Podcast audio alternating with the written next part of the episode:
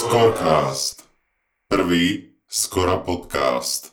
Pri príležitosti Rúžového oktobra u nás vítame pána doktora Maria Mikulíka z Univerzitnej nemocnice v Bratislave. Pán doktor, vítajte u nás. Ďakujem veľmi pekne za pozvanie.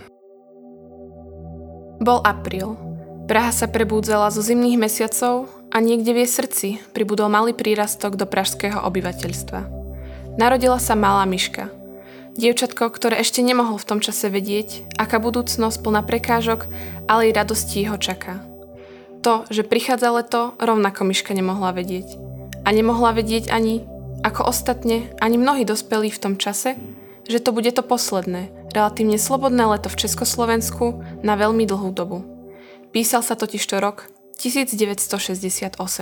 Tak čo sa týka minulého storočia alebo tých dob dávno minulých, Stále to spočíva a padá na včasnej diagnostike, ktorá je alfa omega. Umrtnosť na rakovinu z veľkej časti pripisujú neskorej diagnostike. Odborníci upozorňujú, že je potreba viac sa venovať zabezpečeniu lepšieho prístupu k informáciám a včasnému záchytu ochorenia.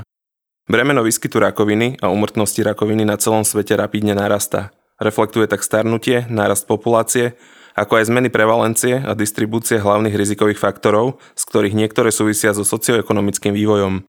A bola aj v tom čase rakovina prsníka na prvom mieste medzi zhubnými ochoreniami u žien? Skôr ako režim alebo doba minula je súvis v tej kvalite a dostupnosti diagnostiky, prevencie, nejaké osvete, čiže ťažko povedať, ale môžeme povedať, že bola pravdepodobne nižšia vzhľadom k tým socioekonomickým vplyvom, vplyvom životného štýlu, životného prostredia a ich následným zmenám k negatívnemu aktuálne. Michaela bola veľmi talentovaná. Už počas základnej školy sa u nej začal vyvíjať veľký potenciál pre herectvo, aj napriek tomu, že si to neuvedomovala. Herectvo jej išlo až tak, že si všimli tvorcovia detských televíznych relácií. Svoju vôbec prvú hlavnú úlohu v divadelnej inscenácii si zahrala, keď mala 13 rokov. Aj napriek tomuto talentu sa rozhodla v neskoršom veku študovať ekonomickú školu no po maturite už mala jasno v tom, že jej životným poslaním je byť práve herečkou. Veľa známych osobností vidie na povrch so svojím príbehom s onkologickým ochorením. Zvyšuje to aj v dnešnej dobe medializácie to povedomie o potrebe preventívnych prehliadok, alebo sa napríklad ľudia boja ísť k lekárovi, keď je nejaký problém. Tak začnem tou druhou časťou otázky, lebo samozrejme obava ľudí ísť k lekárovi je všeobecná a hlavne často to pozorujem aj v našich kruhoch, kedy človek príliš vie a seba diagnostikuje najrychlejšie, aj svoje nejaké blízke okolie. No ale všeobecne tá, tá miera, kedy sa človek bojí ísť k lekárovi, k odborníkovi s nejakým problémom, tak je samozrejme veľmi individuálna. To je na každom jednotlivcovi zvlášť, ale čo ako spoločnosť, aj teda ako ľudia z oboru vieme robiť, je apelovať samozrejme na nejakú prevenciu, často o tom hovoriť, robiť nejaké reklamné kampane, osvetové kampane, aj formou, ktorú vlastne robíme v tejto chvíli, sa snažíme ozrejmiť vlastne problematiku širšej populácii. A samozrejme, keď nejaká známa osobnosť sa vyjadrí so svojím nejakým problémom v zmysle týchto ochorení a šeruje so spoločnosťou svoje skúsenosti, svoju terapiu, svoje možnosti, pocity, tak e, myslím si, že to môže len pomôcť veci. Michéla si za svoju hereckú kariéru zahrala v známejších, ale aj menej známych českých a zahraničných filmoch či rozprávkach. Dohromady zosobnila vyše 20 filmových postav a účinkovala vo viac ako desiatich divadelných inscenáciách. V roku 2008 sa narodil Michaele syn. No, ja by som sa chcel spýtať, aké rizikové faktory tohto ochorenia poznáme, pretože celkovo sa udáva pri rizikových faktoroch tohto ochorenia žiadne, prípadne neskoré tehotenstvo ženy po 35. roku života z dôvodu pridlhého pôsobenia estrogénu. Michaela mala okolo 40 rokov, keď rodila, dokázalo aj tých 5 rokov zohrať významnú úlohu rizikového faktora? Čo sa týka presnej príčiny vzniku karcinómu prsníka nie je úplne známa, avšak identifikovaných bolo viacero rizikových faktorov pre vznik ochorenia, ktoré jeho vznik podnecujú. Dôležité je zapamätať si, že mať rizikový faktor zvyšuje riziko vzniku rakoviny, ale to neznamená, že rakovinu určite budete mať. Podobne to, že nemáte rizikový faktor, neznamená, že rakovinu nikdy mať nebudete. Čo sa týka najvýznamnejších rizikových faktorov, je to samozrejme ženské pohlavie, vystavenie ionizujúcemu žiareniu, vyšší vek, nižší počet detí, genetická predispozícia, v zmysle rodinej anamnézy, mutácií v určitých génoch, anamnéza atypickej hyperplázie, obezita, vystavenie vplyvu estrogenov, konzumácia alkoholu. So vznikom karcinómu prsníka sa spája viacero rizikových faktorov, hoci väčšina faktorov sa neuplatní u každej ženy, u ktorej ochorenie vznikne. Rodina anamnéza hrá veľmi významnú úlohu, či u ženy karcinom prsníka vznikne alebo nie. Ženy s prvostupňovým príbuzným, čiže rodič, súrodenec alebo dieťa s karcinomom prsníka majú dvojnásobne vyššie riziko vzniku karcinomu prsníka oproti ženám bez takejto anamnézy. Riziko sa zvyšuje trojnásobne, ak príbuznej bol diagnostikovaný karcinom prsníka pred menopauzou. To vychádza zo štúdie z roku 2001, ale stále sa to viac menej uplatňuje v takejto podobe. Ešte čo sa týka odkladania tehotenstva žien po 35. roku života a neskôr, samozrejme v zmysle pridlhého pôsobenia estrogénu narastá riziko. Štatisticky sa uvádza, že žena, ktorá trikrát rodila, tak matematickou analýzou vychádza, že okolo 43% si znížila riziko vzniku karcinómu prsníka, ak aj kojila. Je to však len matematický prepočet, ktorý sa tiež nedá uplatniť paušálne. Takisto dokáže 5 rokov zohrať významnú úlohu, môže aj nemusí. V roku 1995 sa narodilo v Česku jedno ďalšie talentované dievčatko, Anička. Anna Julia pochádza z rodiny umelcov. Umelecké vlohy u seba rozvíjala už od mala. Ako štvoročná začala navštevovať základnú umeleckú školu, kde sa venovala spevu a hre na klavír – ako rástla ona, rástli aj jej ciele a schopnosti a tak sa začala objavovať aj na obrazovkách a na doskách divadla. Koncom roka 2018 si nahmatala v prsníku hrčku a krátko na to jej bola diagnostikovaná rakovina prsníka. Zostala veľmi zaskočená. Nebola ani fajčiarka, alkohol pila len príležitosne a podľa jej slov viedla v celku zdravý životný štýl, spojený so zdravou stravou a pohybom. Život 24-ročnej mladej ženy nabral zrazu úplne iný rozmer. O rok diagnostikovali rakovinu prsníka aj 52-ročnej herečke Michéle. Za najviac rizikový sa udáva 50. až 75. rok života ženy. Trpia týmto ochorením v porovnaní s minulosťou častejšie aj mladšie ženy? Čo sa týka záchytu mladších žien, tak trpí plus minus rovnaký počet mladších žien ako v minulosti, len v súčasnosti je lepšia diagnostika a prevencia, preto je záchyt v skoršom veku zrazu častejší, preto tie čísla stúpajú. Pri Anne Julii sa vyvrátilo podozrenie na zapojenie dedičného faktora a sama podľa vlastných slov viedla relatívne zdravý životný štýl. Aký faktor mohol zohrať úlohu pri takejto mladej žene? Mohlo ísť napríklad o stres, tak samozrejme, dlhodobý stres sa javí ako veľmi dôležitý faktor pri onkologických ochoreniach všeobecne, avšak pri rakovine prsníka zohráva obzvlášť významnú úlohu. V praxi vidíme, že niektoré povolania k tomuto ochoreniu inklinujú. Častokrát postihuje učiteľky, ošetrovateľky, pre ktorých pracuje stres typický. Riziko vzniku rakoviny je u ľudí, ktorí majú problém s odburávaním napätia vyšší než u jedincov, ktorí sa so stresom vyrovnávajú jednoduchšie. Príkladom môže byť povolanie opatrovateľky v zahraničí, ktoré predstavuje psychicky náročnú prácu, izoláciu, jazykovú bariéru, odlúčenie od rodiny. To všetko sú aspekty, ktoré v človeku hromadia negatívne emócie a ich dlhodobé pôsobenie môže vyústiť až do prepuknutia nádorového ochorenia. V anamnézach pacientiek, ktoré rakovina prsníka postihuje, sa častokrát vyskytujú životné okolnosti, ako napríklad dlhodobé opatrovanie nevládneho rodiča, starostlivosť o handicapované dieťa, či príklady matiek maloletých detí žijúcich s manželom alkoholikom. Typickým spoločným znakom žien, u ktorých ochorenie prepukne, je dlhotrvajúce pôsobenie stresu a napätia spôsobeného vplyvom nelahkých životných okolností, ktoré v sebe celé roky dusia. Je známe, že chronický stres znižuje imunitu, pričom imunita nás chráni aj proti nádorovým bunkám. Čiže samozrejme stres je veľmi dôležitý faktor.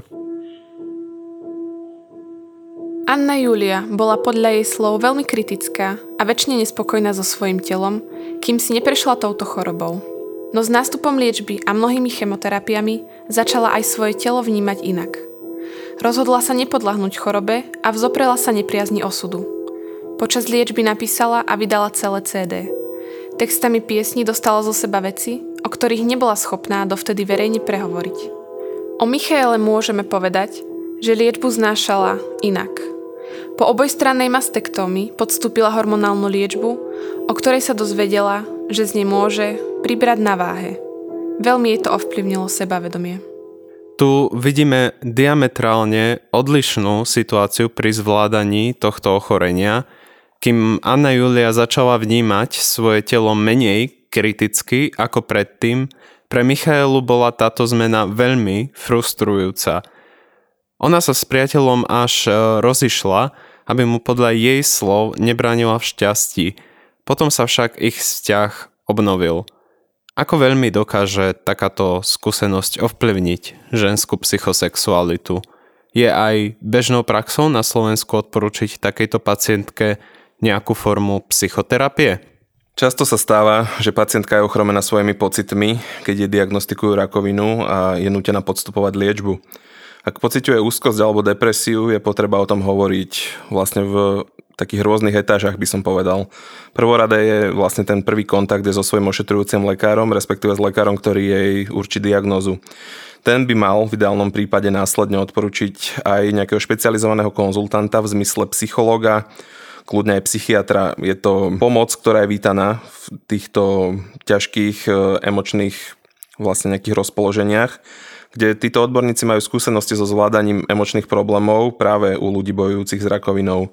Tiež môže pomôcť účasť v rôznych podporných skupinách, nejaká možnosť porozprávať sa s ďalšími ľuďmi všeobecne, ale úplne optimálne takí, ktorí presne chápu, čím si práve tá žena bojujúca s rakovinou prechádza, lebo často sa stáva, že ženy, ktorým diagnostikujú takéto ochorenie, hľadajú ako keby pomoc alebo útechu poviem to dosť tak natvrdo, ale v radách neodborníkov v zmysle nejakého blízkeho okruhu kamarátiek, ktoré jej práve napriek blízkosti nemusia úplne vedieť poradiť a je lepšie to nechať do rúk psychológov alebo psychiatrov. Len je to zase samozrejme na každom jedincovi, na každej osobnosti, ako sa vie s daným problémom vysporiadať.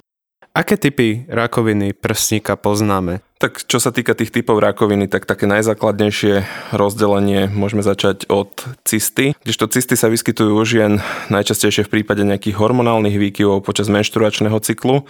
Môže sa tak objaviť kľudne hrčka v prsníku počas menštruácie, prípadne v dobe tehotenstva alebo menopauzy. Najčastejšie však vznikajú cysty v prsníku na podklade zápalu mliečnej žlaze, prípadne môže ísť zo zhromaždenia nejakých tekutín alebo väziva, ktoré časom samozmizne. Zároveň ale netreba cysty ani príliš podceniť, pretože môže ísť aj o nádory, napríklad nezhubný papilóm alebo aj zhubný karcinom, ktorý je však častý už je na 40 rokov. Niekedy sa však hrčka a cysta môžu objaviť aj u detí v mladom veku.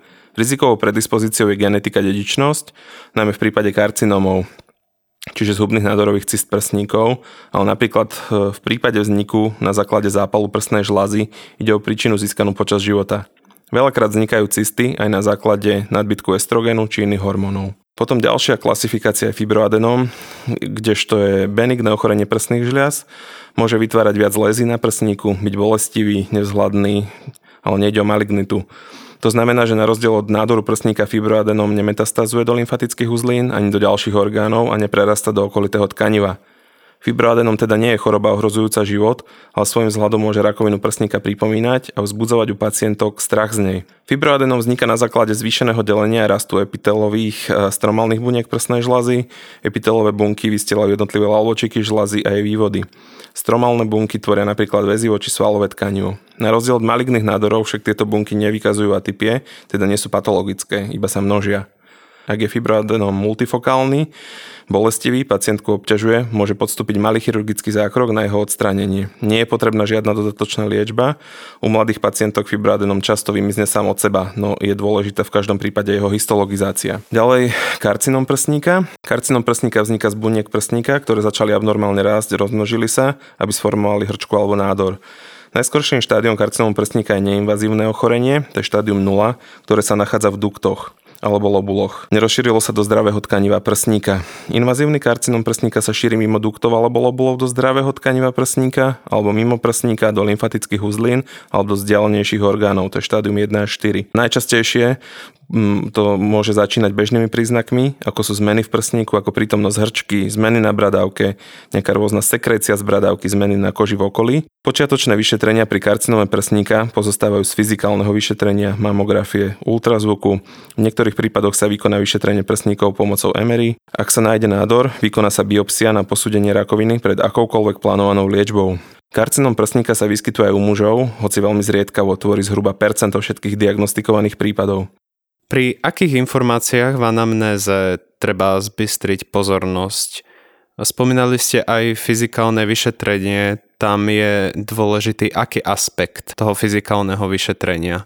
Tak čo sa týka nejakých informácií alebo faktov v anamnéze, pri nejakom úvodnom diagnostikovaní, tak treba znova to zapojiť s tými faktormi, ktoré podporujú vznik rakoviny.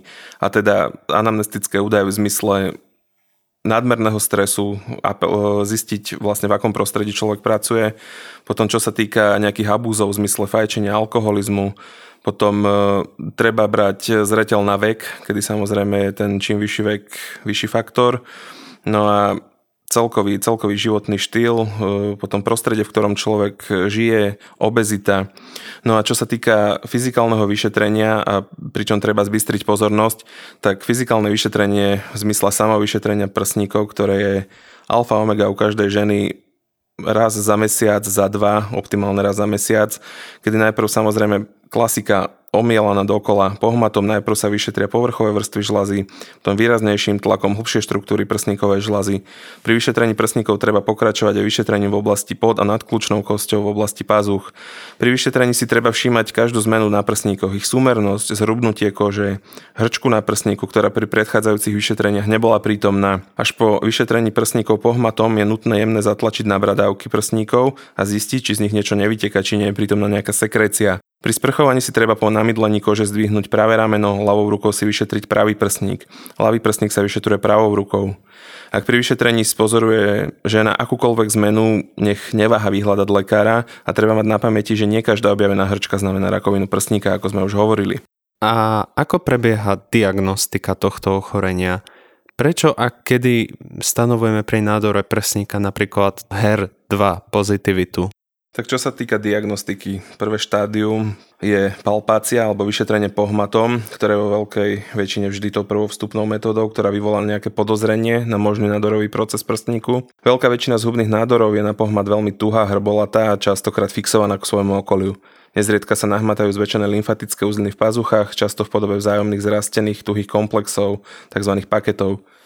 Pri náleze hmatného úzla u ženy vo veku menej než 25 rokov bez anamnézy dedičného výskytu karcinómu prsníka sa takmer vždy jedná o nezhubný fibroadenom, preto sa pokračuje sonografiou, v prípade podozrivého nálezu sa pristupuje k biopsii alebo excízii. U starších žien je riziko prípadného karcinómu podstatne vyššie, preto sa indikuje mamografia. Podľa nálezu následný ďalší postup, buď biopsia alebo excízia spomínaná. Sonografické vyšetrenie toho hmatného úzla má často dôležitý diferenciálno-diagnostický význam, pretože hoci je nález pri sonografii nešpecifický, môže v určitých prípadoch výrazne podporiť alebo naopak oslabiť podozrenie na zubný nádor. Sonografia má však v rámci diagnostického procesu hlavný význam ako metóda, pomocou ktorej sa do podozrivého ložiska zavádza tenká bioptická ihla na odber vzorky pre cytologické alebo histopatologické vyšetrenie.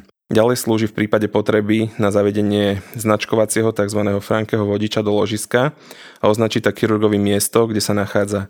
Používa sa to v prípadoch, kedy ložisko nie je hmatné a chirurg teda presne nevie určiť jeho polohu. Následná možnosť vyšetrovacia je magnetická rezonancia, ktorá nám vlastne pomáha pri nejasných mamografických nálezoch Magnetická rezonancia nie je prevádzaná ako preventívne alebo rutinné vyšetrenie, využíva sa v špecializovaných centrách na upresnenie diagnózy liečebného postupu. Je hlavný význam spočíva vo vylúčení prípadného multifokálneho multicentrického karcinómu. Je indikovaná aj v prípade metastatického postihnutia lymfatických uzlín v oblasti pazuchy a zároveň negatívnom náleze na mamografii a ultrazvuku. Ďalšia vyšetrovacia metóda je biopsia. Používajú sa rôzne typy bioptických výkonov a následne aj rôzne ihly. O najvhodnejšom spôsobe odberu vzorky rozhoduje špecialista alebo tým špecialistov, ktorých predstavuje ginekolog, onkolog alebo radiolog. Okrem sledovania zmien lokálneho nálezu sa využívajú všetky zobrazovacie modality. V prípade nejasných nálezov sa pristupuje k biopsii alebo excízii. Akákoľvek zmena rok po operácii a radioterapii je podozrivá z recidívy. Potom bolo ešte v otázke, čo sa týka tých HER2 receptorov. HER2 je vlastne receptor ľudského rastového faktora 2, ktorý je u zdravého človeka zodpovedný za rast, delenie, dozrievanie a prežívanie buniek. Pri nádorovej bunke je nadprodukovaný na povrchu bunky alebo môže byť amplifikovaný jeho gén. Nadprodukcia HER2 alebo amplifikácia spôsobuje patologický rast a nadmerné delenie buniek. Pozitivita tohto receptora znamená zvýšenú prítomnosť HER2 receptorov v nádorovej bunke. Je prítomná v 25 až 30% buniek karcinómu prsníka. Je to vlastne také vysvetlenie od docenta Andrašina, ktorý je prednosta kliniky radioterapie z Východoslovenského onkologického ústavu z Košic. Potom, čo sa týka herceptínu, Európska únia schválila herceptín na liečbu včasnej HER2 pozitívnej rakoviny prsníka už v roku 2000. Pre pacientky s pozitívnym metastatickým karcinomom prsníka na Slovensku je liek dostupný od roku 2006. Je indikovaný len pre pacientky so zvýšenou prítomnosťou HER2 pozitívneho receptora na povrchu buniek, potvrdeného histologickým vyšetrením zo vzorky. Totiž nie všetky rakovinové bunky, ktoré obsahujú tento gén, sú možné liečiť e, týmto herceptínom. HER2 receptor má každá štvrtá pacientka, to je asi 30% žien s rakovinou prsníka je HER2 pozitívnych. Liečba herceptínom u žien s HER2 negatívnymi nádormi nie je účinná. HER2 pozitivita je dôležitý faktor pri rozhodovaní o výbere liečby. HER2 pozitívne metastatické karcinómy majú agresívnejší priebeh, rýchlejšie vznikajú metastázy, rýchlejšie progredujú. Michaela sa napríklad pre média vyjadrila, že mamograf ani sonografia u nej zmenu nezachytili a biopsiu jej vykonávali len na základe pohmatu v tej danej oblasti, kedy jej okrem samotného nádoru vzali aj vyše 10 lymfatických uzlín. Je toto častý prípad? Nie je to zrovna častý prípad, ale samozrejme vyskytujú sa aj také. Každé podozrivé nejednoznačné ložisko treba histologizovať. To je samozrejme zás alfa omega histologizácia, definitívny záver. Napríklad korkat biopsiou alebo nejakou inou diagnostickou metodou, ako sme spomínali a vlastne až následne určiť definitívnu diagnózu súbor týchto vyšetrení a histologizácia záverečná. Ako prebieha liečba? Aká je prognóza v závislosti od typu zhubného ochorenia a jeho stagingu. Je možná aj veľmi oneskorená recidíva, napríklad o povedzme 10 rokov? Tak liečba bude závisieť vždy od viacerých faktorov, vrátane toho, ako pokročilé ochorenie je a aký typ karcinómu ide. Liečba je najlepšie poskytovaná v centrách, kde sa starajú veľa pacientiek s karcinómom prsníka.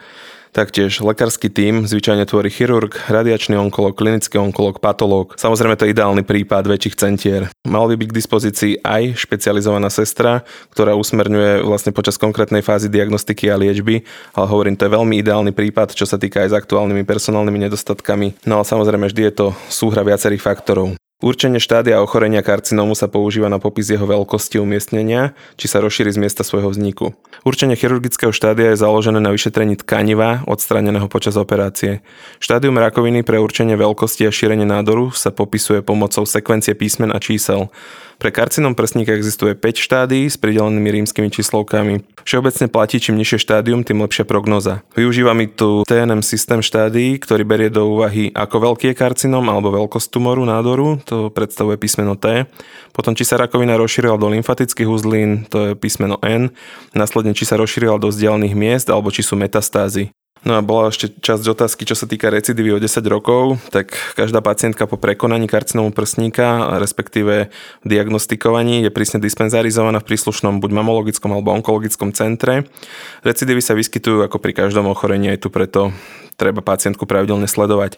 Spočiatku sú kontroly intenzívnejšie, radovo v mesačných intervaloch, až nakoniec po kontrolu raz ročne. Napríklad pri bilaterálnej mastektomii je dôležitá dispenzarizácia, pretože v rezidu prsnej žlázy stále môže vznikať tumor aj po mastektomii, pričom najčastejšie metastázy, mikrometastázy sú do kosti.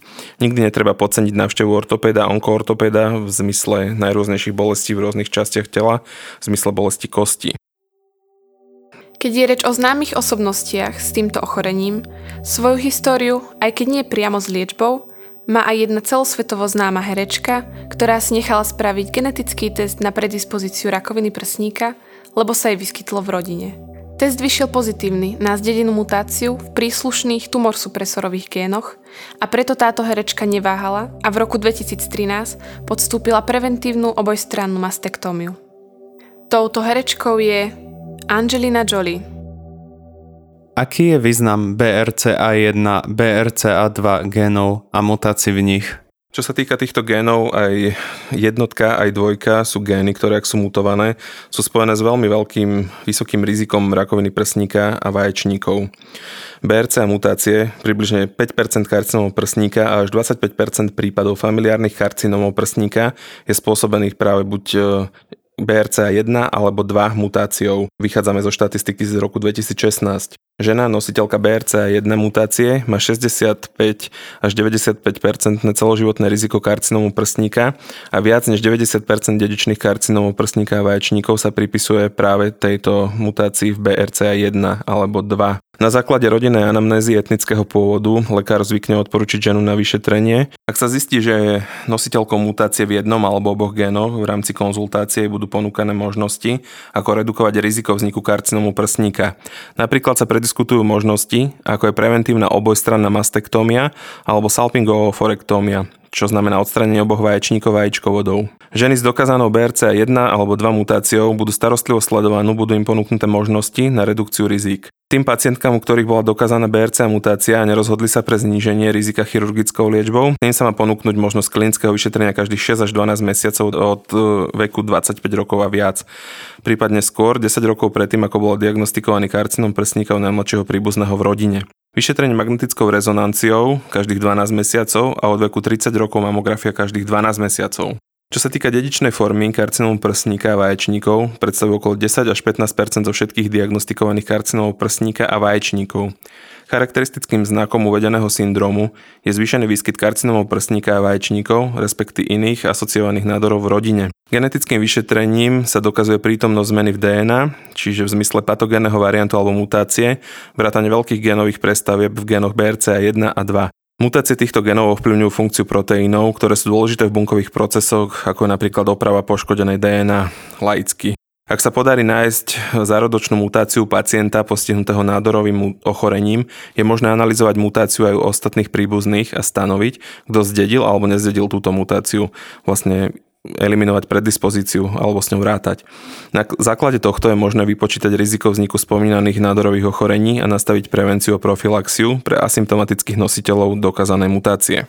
A aký by mal význam screening týchto mutácií v populácii, prípadne na Slovensku? Tak každý screening alebo osveta, alebo nazvime to akokoľvek, môže mať len pozitívny význam, lebo dôležité je samozrejme včasný záchyt týchto ochorení, včasný nástup vhodnej terapie, včasná terapia zacielená. No a ako sa k týmto predispozíciám pristupuje na Slovensku, tak je to vlastne individuálne, lebo vždy je konečným článkom reťazca pacient alebo žena, ktorá si vlastne buď nejakým spôsobom všimne zmeny počas samovyšetrenia, počas e, vlastne rodinnej anamnézy, kedy sa berú do úvahy aspekty dedičnosti.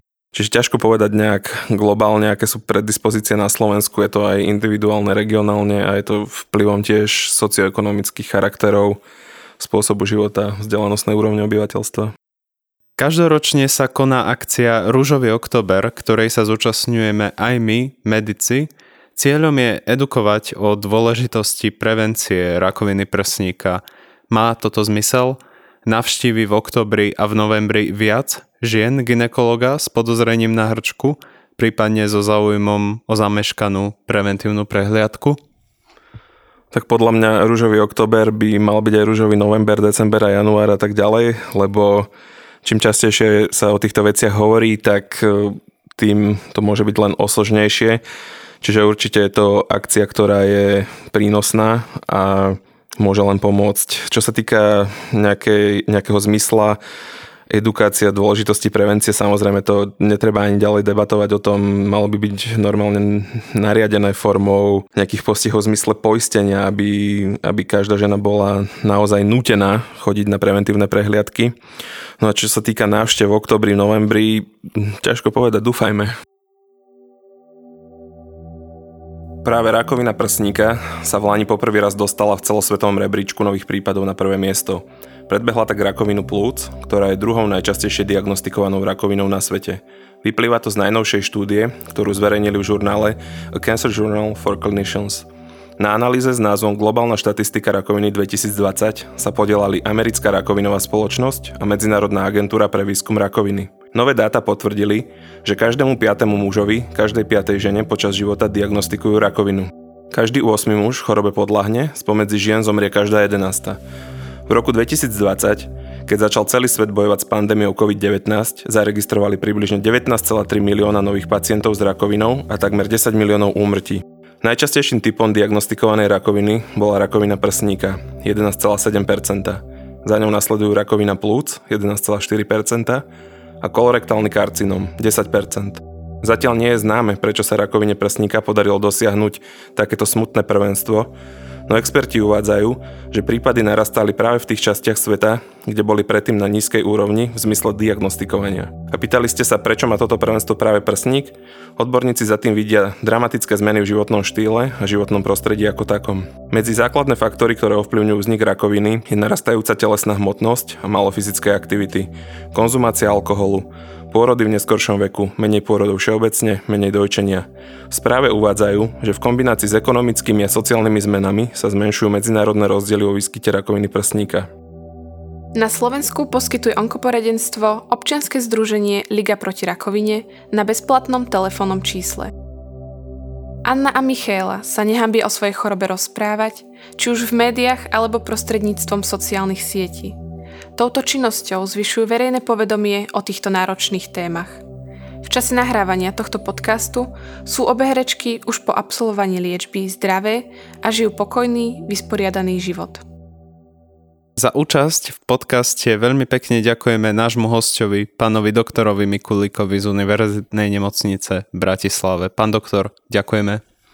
Ja ďakujem za pozvanie a veľmi sa mi páčia takéto aktivity, ktoré sú naozaj zmysluplné a prajem ďalšie napadité témy a veľa ďalších vzniknutých častí.